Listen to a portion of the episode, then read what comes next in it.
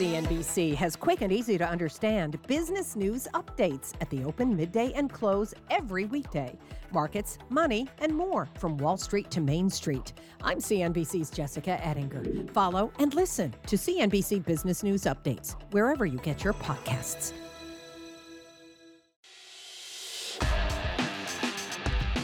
Welcome to ETF Edge, the podcast. If you're looking to learn the latest insights on all things exchange traded funds, well, you are in the right place. Every week, we're bringing you interviews and market analysis and breaking down what it all means for investors. I'm your host, Bob Pisani. Today on the show, we'll be delving into the world of ESG, environmental, social, and governance, with three experts in the field of ESG. We'll talk about what's behind the boom in assets this year, what's ahead for 2021, and why not all ESG funds, why they are not all created equal. Here's my conversation with Kim Arthur, the CEO of Main Management, John Hale, the Global Head of Sustainability Research at Morningstar, and Linda Eling Lee, the Global Head of Research for MSCI's ESG Research Group.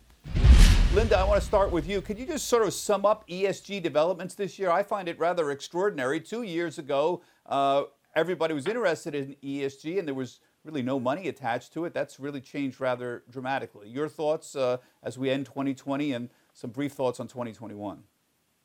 Oh, absolutely. So 2020 has been an extraordinary year. Um, we were not necessarily expecting this to be the year where ESG really takes off, but clearly it has attracted a lot of attention, both in terms of the companies and what they're doing on, um, from an ESG perspective, but certainly from a flows uh, point of view. Um, in terms of going into 2021, um, we did just publish our annual ESG Trends to Watch report, and really at the top of the list of what investors we think are going to be paying attention to, to in 2021 is actually the topic of climate change.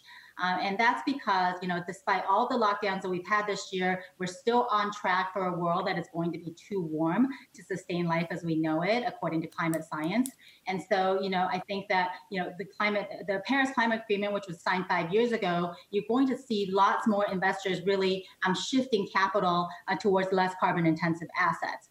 So I think that, you know, one of the yeah. really big focus areas um, will be in this in, in climate change. Yeah. I, want to return to climate change and some other issues I think are going to be hot, like diversity. But, John, I wonder if you could just comment on th- just the whole ETF business uh, and what's going on um, with ESG in general. What, what's amazing to me is how much money some of these ESG funds, these ESG ETFs, have attracted. Uh, and also just how diverse they are in the different performances. So, for example, I see returns for the five largest ESG ETF funds out there I see iShares USA Leaders ESG, um, SUSL, uh, is up 9%. And then I see the Vanguard ESG is up 21%. That's quite a, a different diversity uh, in returns overall. Can you sort of uh, uh address the fact that it's sort of hard to pin down exactly what ESG is when you're, when you're actually buying these funds? Yeah, that's interesting, Bob. I mean, you know, uh, all ESG index funds certainly are not alike, and that's you know what we have on the ETF side of the ledger. There is, is our, our passively managed funds, but um, yeah, there is, there is a range. I mean, it ranges from you know what I would refer to, and actually iShares has started doing this as well, to uh, sort of ESG aware portfolios that are just you know they're they're they're sort of slightly tilted towards ESG, trying to focus a little more over, you know, in terms of overweighting uh, companies that do better on ESG measures, underweighting those that don't. Um, and, and, while other uh, index uh, providers and index um, uh, funds are are you know, taking it a little bit further and maybe focusing more on ESG leaders, avoiding laggards altogether. Different ESG funds also have different um, exclusions that they use, so uh, th- th- they can be quite different. Um, I think the best way to think about it is that you know you can you can add ESG onto uh, a number of different investment styles and approaches, and and even uh, in the case of uh, indexed investing, it's it's sort of the the same story there. So you can have kind of ESG light, um, a, a, stronger ESG uh, uh, component, um, and you can also combine that with different types of of uh, underlying investments. Yeah, Kim, uh, you're you're the guy who manages money here. I mean, how do you address this problem? Um, when a client calls and says, "I want ESG or more ESG or less ESG or, and want some advice, what do you what do you put them in? Do you have to ask what kind of ESG they're talking about? How do you, as a money manager, handle the diversity of ESGs that are out there? Hey, Bob, thanks for having uh, having us on, and great to hear your voice. Uh, yeah, that is the big gorilla in the room there. First of all, as John just mentioned, there is no like we we subscribe to multiple databases. There is no easy button to screen for ESG. I can screen for sectors, geography, duration. Can't screen clean up for ESG. So what ends up happening is there, since there is no standard definition, each client that comes in, it's almost a bumper sticker. Uh, some want exclusionary, they want no casinos. Some want single themes, they want uh, food production or plant-based protein uh, or lab-grown protein. Um, and then some want just best in class where, where, where it's almost a relative game. So it's not easy, and I think that's one of the reasons that scalability has been a little more difficult because if I go to my client, I, it, each one, again, like I said, that bumper sticker is sort of what they are looking for, and it's very unique and very individualized right now. Yeah. So, Linda, how do you address that? I mean, you you're in charge of helping figure out ways to make ESG uh, more available to people. Um, some people will say, "Look, I want." I want to go back the old fashioned way. I, I, don't want tobacco companies and I don't want energy companies. Other people will say, well, listen, I, I, I want clean energy. So if Occidental Petroleum is doing more clean energy work or has a lower carbon footprint uh, than, than ExxonMobil, then maybe we should include that in an index. Uh, there's not a lot of agreement on, on this. How, how, do you uh, address that? Or are you just say, comfortable with the idea, you know, there's a diversity of voices out there and let's see, you know, what the public really wants?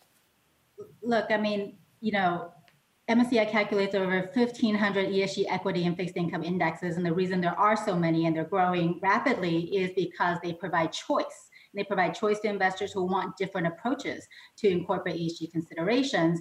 Now, um, sustainable investments is just a very broad category. It's not a binary proposition of whether you know a company or a fund is ESG or not ESG. But now there are a number of industry bodies and regulators, particularly outside of the U.S., that are pushing to standardize the market towards a common language describe some of the key subcategories that are under sustainable investment umbrella and that's going to help allocators make choices. So for example you know a core subcategory is esg integration approaches.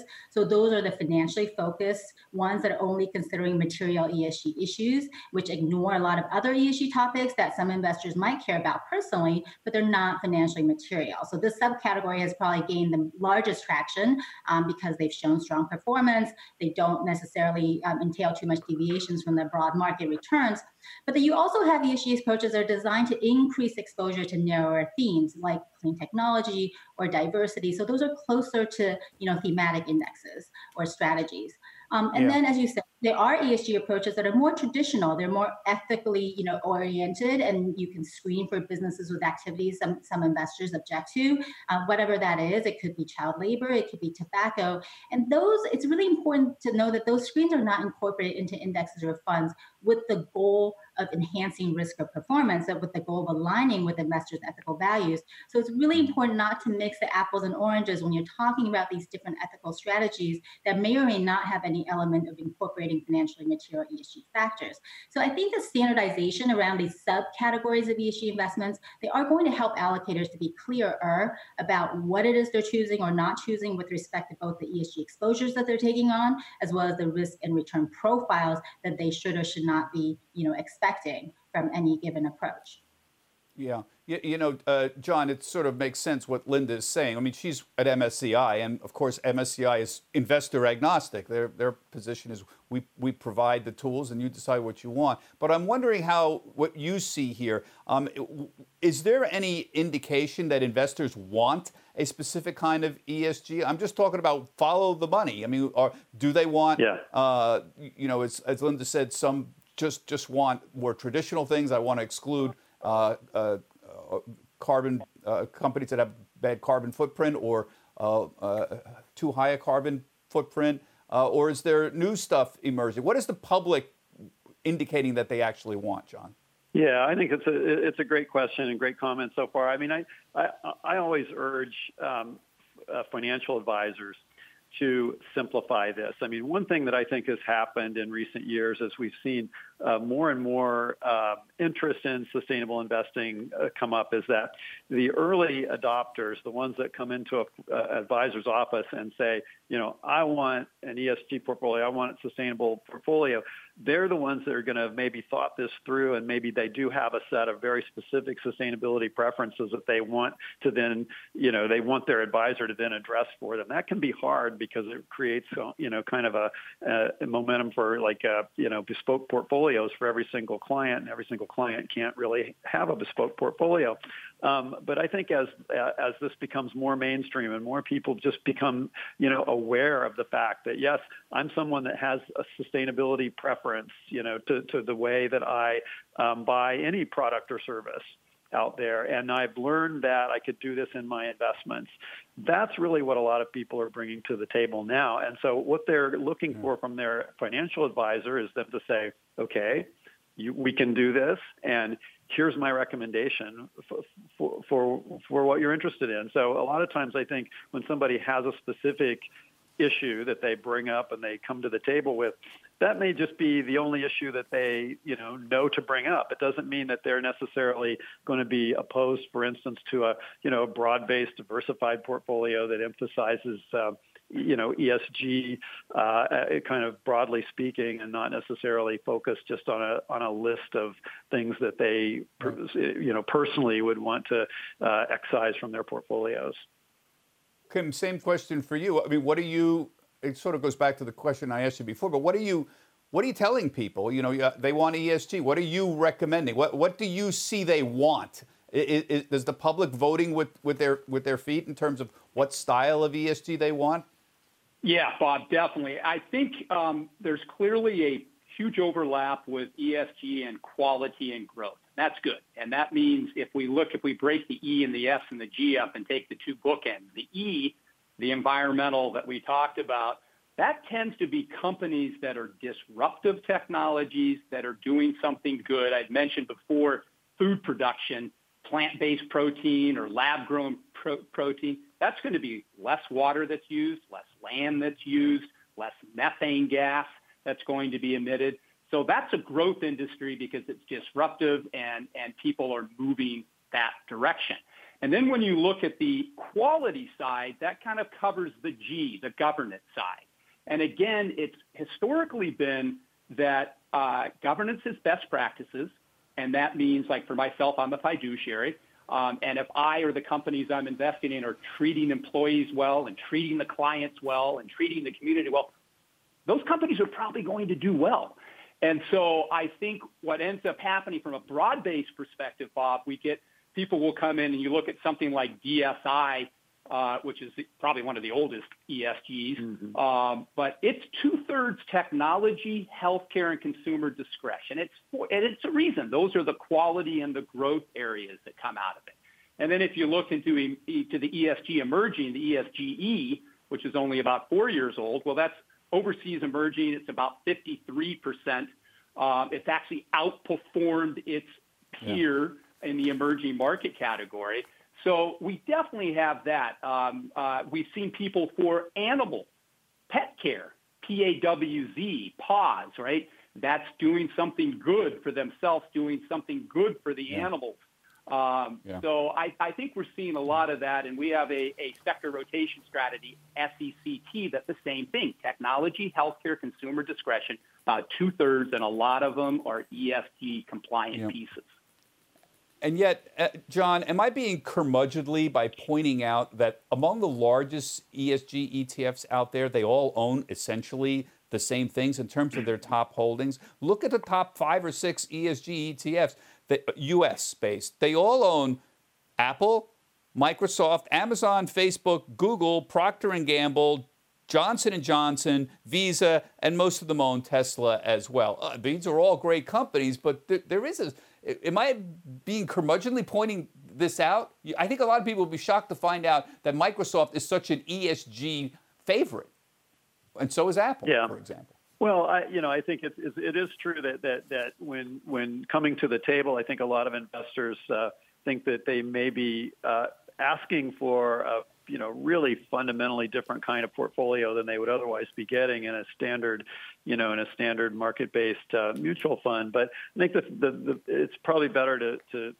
both you know explain to, to, to those investors as well as just to think of it in these terms that it's really you know an investment first and there the ESG tilt is is is secondary to it. I mean, primarily what you're doing, it's like buying a, it's like buying a Tesla. You know, you're primarily buying a car, right? And and so yeah. um, I think with your investments, you still need, and most investors still need, right, you know, core exposure to major asset classes in the marketplace, and you can do this through traditional investments. You can do it with uh, an ESG tilt. And the advantages, I think, of having ESG tilt are, as Kim mentioned, the, the sort of long-term quality component. I think if there's anything that ESG indicates, that's that's one of the things it does indicate. It also intends to include, or or in, in terms of probably uh, overweighting in most cases, a, um, uh, exposure to the um, the you know sort of cutting edge companies that are going to be delivering the the products that are going to really drive a sustainable economy in the future. Um, and then there's also this other component called uh, that we call stewardship or active ownership or or uh, shareholder engagement that some ESG uh, uh, investments do more so than others, and this can be very impactful as as investors are yeah. essentially pooling their money, and the and the uh, investment manager is engaging with companies about their ESG practices, encouraging them uh, to do yeah. better. And we've we've seen a lot of yeah. Uh, indications of, that that's been successful. It's been happening more often. The the proxy voting is more. Uh, there's more shareholders voting proxies in favor of ESG resolutions now, and so that's a different differentiating factor that uh, could also be uh, uh, you know, come, that could also come into play in selecting investments yeah. that are ESG oriented. The I, I, think just to conclude my curmudgeonly commentary on this, I'm not the first one to notice that the biggest ESG funds tend to mimic quality funds, QUAL, uh, that kind of thing, uh, and that probably is a good thing. But I, I, stand by my assertion that a lot of people will be very surprised to find out that Microsoft and, and Apple and Google are favorites of the of the ESG uh, investing. Uh, Linda, let me just uh, move on to you uh, before we conclude. I just want to get your thoughts on another key area uh, of ESG, and that's uh, diversity. So Nasdaq announced diversity targets for their boards of directors or companies that list on Nasdaq. The theme here, they seem to be trying to nudge companies along on the diversity issue and hiring women on the board. Um, Linda, what did NASDAQ do, and, and how successful do you think that kind of nudging is going to be? Is that what we're going to be seeing uh, in the future, that kind of action? Well, the diversity push will only get stronger. I think the NASDAQ um, move is one example of that. Now, um, oddly, you know, the progress actually has been extremely slow, even though we've already seen this kind of push for several years. Um, so our research team at MSCI just published our annual Women on Boards Progress Report, which we've been doing since 2009. And what we've seen is actually there's been a slowdown um, in the rate of increase for female representation on boards, uh, with a gain of only 0.6 percentage points among constituents of the MSCI ACWI index. Um, and if you take this kind of trend of progress over the past four years and you project it forward, it's going to take until like 2029 for women to comprise 30% of the corporate boards. So I think that the kinds of moves that you're seeing um, uh, at Nasdaq um, and maybe among some of the larger um, institutional investors that are that are agitating in some ways to to um, push progress along is because the progress actually has been pretty slow. Um, so I, I definitely yeah. think that this is an area that will continue to get a lot of scrutiny. So, Linda, we hit briefly on environmental uh, and we hit briefly on diversity what else in 2021 are going to be hot themes? I mean, that seems to be very clear environmental issues, climate, particularly, as well as diversity. Those seems like very obvious hot topic buttons for 2021, particularly with the new administration coming in. But w- what else might be on the on the broad ESG palette that could come to the fore as a major issue? Any anybody can jump in, but Linda, let me start with you. Well, I think that diversity is the one that is really specific. However, the larger topic is really around inequality more generally, right? So COVID has had this effect of really shining a light on the health and the economic disparities um, in our society. Uh, we expect that the incoming administration's focus on economic inclusion and on social issues um, is going to mean that companies should not really take their social license to operate for granted. Um, we have seen this year that investors, you know, of all sizes, from the largest pension funds to retail investors, they care about how companies treat not just their workers uh, and how diverse their workforce is, um, but whether their businesses um, prey on consumers or suppliers, or whether they actually create value that is shared across stakeholders. So we think that this is really actually going to amplify and intensify over the coming years. And in response, what we're seeing is that companies are going to get more creative about how they can actually better beef up their social credentials with investors and the public and maybe actually get out of the crosshairs of policymakers. Um, you're going to see, I think, growth in new types of financing instruments um, like social impact bonds or sustainability bonds, and even sort of share issuances that are linked to sustainability goals. So, so these are ways that companies are, um, are, are taking to make a more direct link between its business um, and the social value that it brings more broadly. Yeah, just one other thing that what Linda was talking about. If you think about the inclusiveness, and I'm looking at the big globe as a whole, 7.7 billion people, four plus are connected, three are not connected yet. Again, it drives towards technology, connecting these people, bringing them into the ecosystem. We've all seen what, what a what what a Siri or a, or a smartphone does when you take it out to somewhere to a small village in Africa, and all of a sudden there's somebody who may not be literate. All of a sudden they can move up the food chain dramatically by being able to talk and get things done. So I think again that's why it drives towards the future. Technology keeps playing a bigger and bigger role because it's enabling more inclusiveness and a broader reach. Okay, thanks very much, guys. Uh, John, appreciate it. Linda, Kim, uh, always a pleasure to talk to all of you. Now it's time to round out the conversation with some analysis and perspective to help you better understand ETFs. This is our Markets 102 portion of the podcast. Today we'll be continuing the conversation with John Hale from Morningstar. John, thanks very much for sticking around and having an extended conversation on ESG. This is what you do for a living, covering the whole ESG space. I'm wondering what you might see uh, happening in terms uh, of, of the SEC in 2021. Uh, one of the commissioners there, a Democratic commissioner, Allison Herren Lee, um, published a, a, paper and has suggested that the SEC should make inquiries about what policies companies have about climate change. This is very interesting to me. I mean, this is not really regulation. They're make, simply making an inquiry saying to the company, well, could you tell us what, if any, policies that you have? Can you comment on that? This seems very interesting to me because there's no real regulations they can say you're not enforcing. They could just ask about it. But isn't this a form of nudging, nudging as well? Your thoughts? Yeah, so Bob, I, I mean, I do think we're going to see moves by, if if not just the SEC, then uh, from the Biden administration more generally uh, towards uh, greater disclosure on the part of uh, corporate entities on on climate risk uh, in, in, the coming years, and you know the SEC will have to decide what form that takes. Whether it's uh, you know at first an inquiry might be sort of uh, you know information gathering on their part uh, uh, ahead of a, a potential disclosure requirement, but I think that you know we're seeing quite a lot of movement in that direction. it's happening in Europe. I think it, both in just already with the SEC. They're uh, both investor and asset management advisory councils, which you know pr- you know provide advice and guidance and recommendations to the SEC, have recommended uh, some form of of uh, climate disclosure. So I think we're going to see uh, that being looked at very closely uh, in the next administration in the SEC.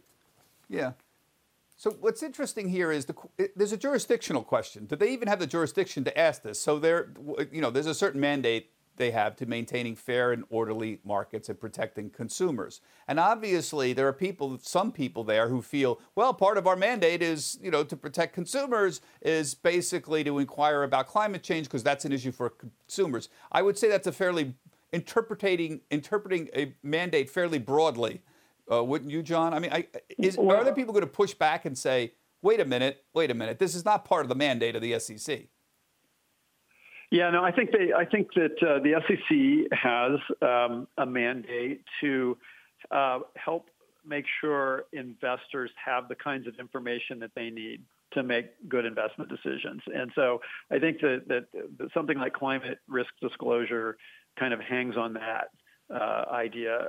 Uh, and and you know I think we've seen uh, examples uh, uh, you know, with their advisory councils, they're not asking the SEC to do things that are outside of their mandate. They're saying, you know, this is this is what a significant uh, portion of investors uh, would like to see. And you know, the reason that that that we need to see it, I think, is uh, to help standardize that information for investors, so that it, you know it doesn't come from all kinds of different ratings agencies and and different companies doing it different ways. I think uh, increasingly we'll we'll actually see. Um, companies wanting to have you know a standard for how they need to report this kind of information, uh, and and so. Uh, so you you think the, the you think this could be helpful in if the SEC got more involved in this towards standardization of, of what exactly ESG is. That's a very interesting yeah. idea. I would yeah. I'd support it just just for that. I, I guess I just have a I, I understand people who say, well, well, wait a minute here. Um, just the process of you asking the question oh, we're not telling you you're violating anything. We're just asking a question. What, you, what if any, policy do you guys have on climate change, for example? Right. Uh, and, and, and, you know, I think that uh, they're, just asking that question, in a sense, is forces the company to say, well, what policies do we have, and are we doing anything that we should not be doing, or or should we be doing something else? It's a nudge in in a way, um, and I understand people who say this may be a nice policy to have, but is it necessarily within their within their, their jurisdiction? I know you answered the question, but I'm, I'm, it's an issue that floats out there. Well, yeah, and I think uh, you know the watchword here is materiality, right? I mean, so uh, so and some of the some of the uh, you know opposition voices to this um, are saying might say you know it'd be great for companies to tell us more about their you know, environmental and social policies that they have. But it, it, for for the SEC to require disclosure of that nature, um, it, there needs to be some nexus to financial materiality to the for companies. You know, is this is this information that will help investors materially as they make their investments? And luckily, what's been happening in, uh, for the last uh, 10 years or so is that a group of investors called the Sustainability Accounting Standards Board, SASB, and, and it rhymes with FASB for a reason, um, has been you know, sort of painstakingly going about the the task of saying, going industry by industry and saying, what are the material uh, ESG issues that each industry faces, and let's develop um, a framework for how to report around those issues. So um, SASB's been working on this for uh, about a decade now, and, and you know you could go to their website sasb.org and see their what they call their materiality matrix. What issues are material to what industries, and I think it forms a uh, you know a pretty good template for um, uh, companies to to disclose material ESG uh, risks. Yeah. And what is the website there? Is it sasb.org? sasb.org, yeah.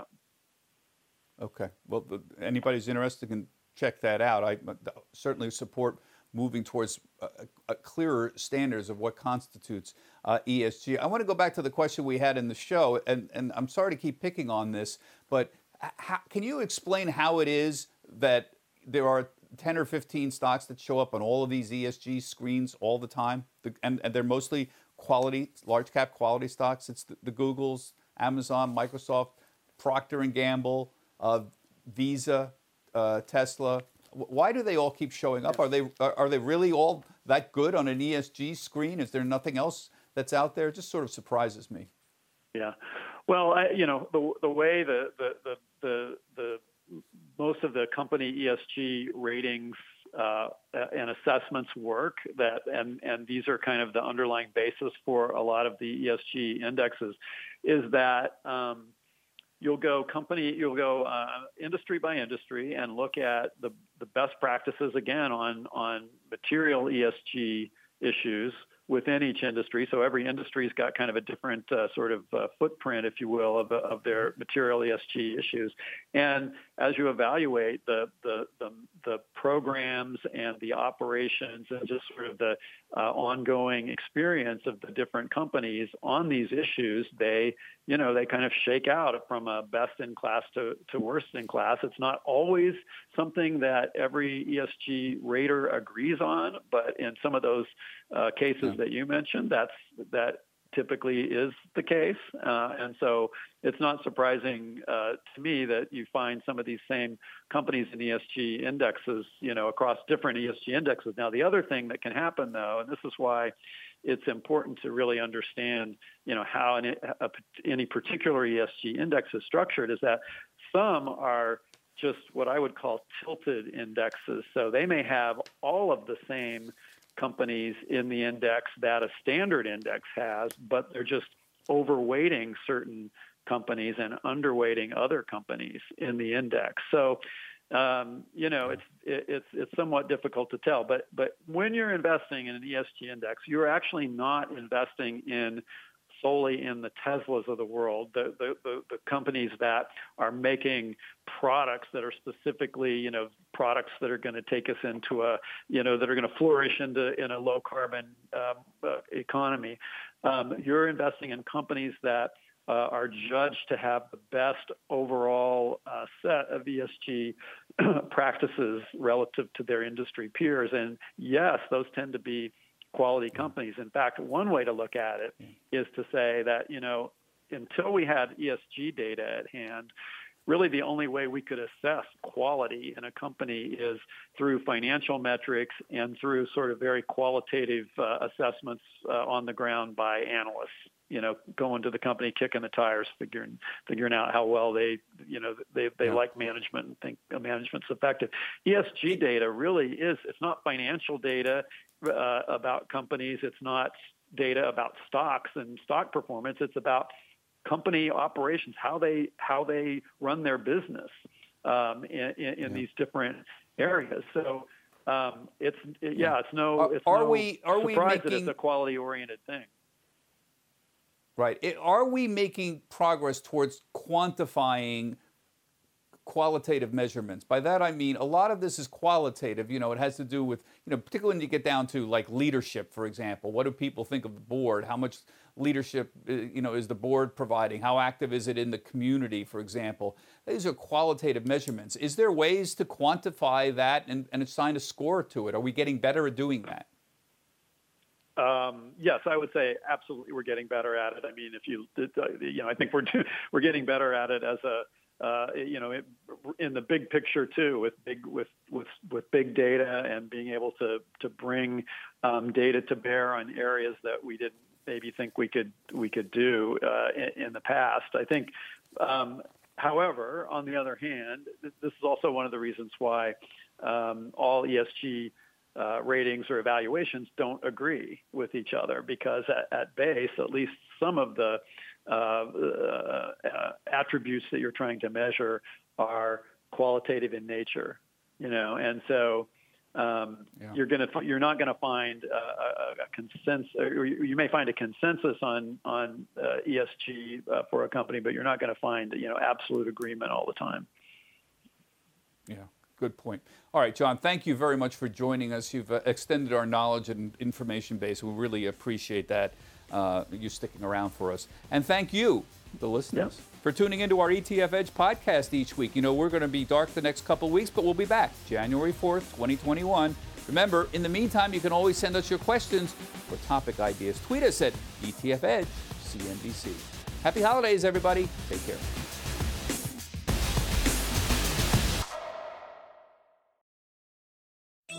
CNBC has quick and easy to understand business news updates at the open, midday, and close every weekday. Markets, money, and more from Wall Street to Main Street. I'm CNBC's Jessica Ettinger. Follow and listen to CNBC Business News Updates wherever you get your podcasts.